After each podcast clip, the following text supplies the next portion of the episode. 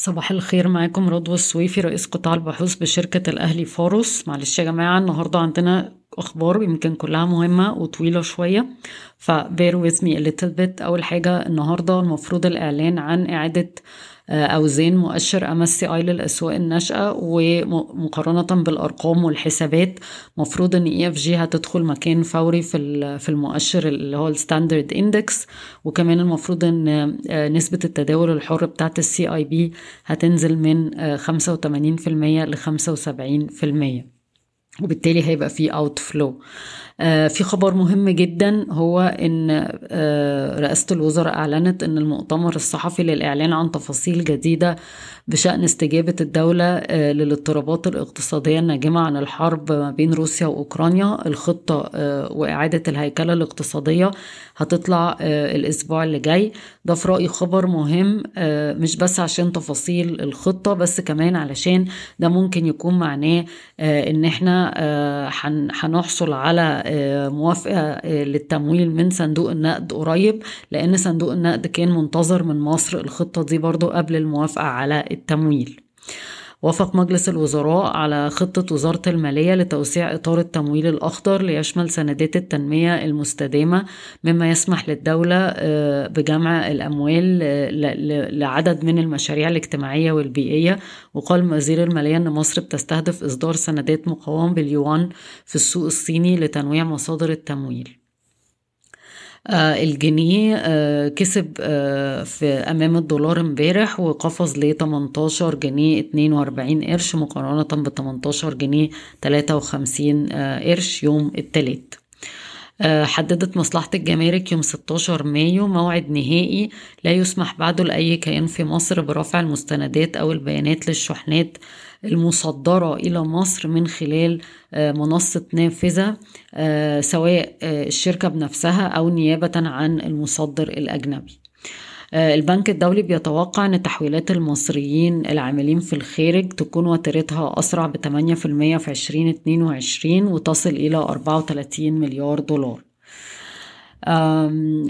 شركة القبضة الكويتية آه، أعلنت أن شركة ألمانية هتستحوذ على 27% من شركة دي اف اللي هي المفروض هتبتدي آه، تشتغل في الربع الرابع من 2022 وهتنتج المفروض 200 ألف متر مكعب والاستحواذ ده هيحصل على مرحلتين المرحلة الأولى 16% تقريبا وده دلوقتي وبقى فيه كمان 10 وتمانية من عشرة في المية لما المصنع يبتدي يشتغل. في مذكرة تفاهم تم آه، امضائها ما بين TotalEnergies اللي B Investments بتمتلك فيها تقريبا ستة وأربعة من عشرة في المية آه، مع إنارة Capital على إنشاء مصنع للأمونيا الخضراء في المنطقة الاقتصادية بقناة السويس هينتج 300 ألف طن أمونيا. شاركت فوري في جملة تمويلية بقيمة 9.6 مليون دولار لشركة Mylerz الناشئة وهي شركة logistics وكمان فوري هتقدم خدمات المدفوعات الإلكترونية للشركة. وأوراسكم للفنادق بتتوقع رفع أسعار البيع في مكادي Heights بنسبة 25% السنة دي وبتخطط لتسليم ألف وحدة في مكادي آه، Heights ما بين 22 وعام 23 أخبار كتيرة على سوق السيارات. أول حاجة آه، أعلن آه، العديد من مصنعي السيارات أن البنوك بدأت في الموافقة على خطابات الاعتماد لاستيراد المكونات. آه، اللازمة لتجميع السيارات المحلية اللي هو ال CKDs وده بيتماشى مع خطة الحكومة لتعزيز صناعة السيارات في مصر والاعتماد بشكل أقل على الواردات. لكن بالنسبة لل CBUs ال process لسه بطيء.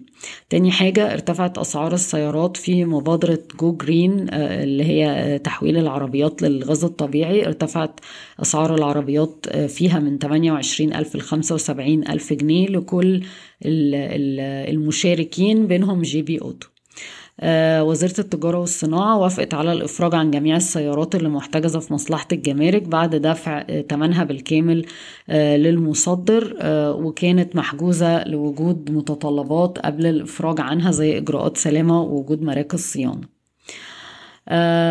لو تفتكروا كانت الهيئة هيئة الرقابة المالية وقفت إن شركات التمويل متناهي الصغر أو شركات التمويل الاستهلاكي تاخد أي شيكات على بياض أو كمبيالات من العميل كضمانة للدين.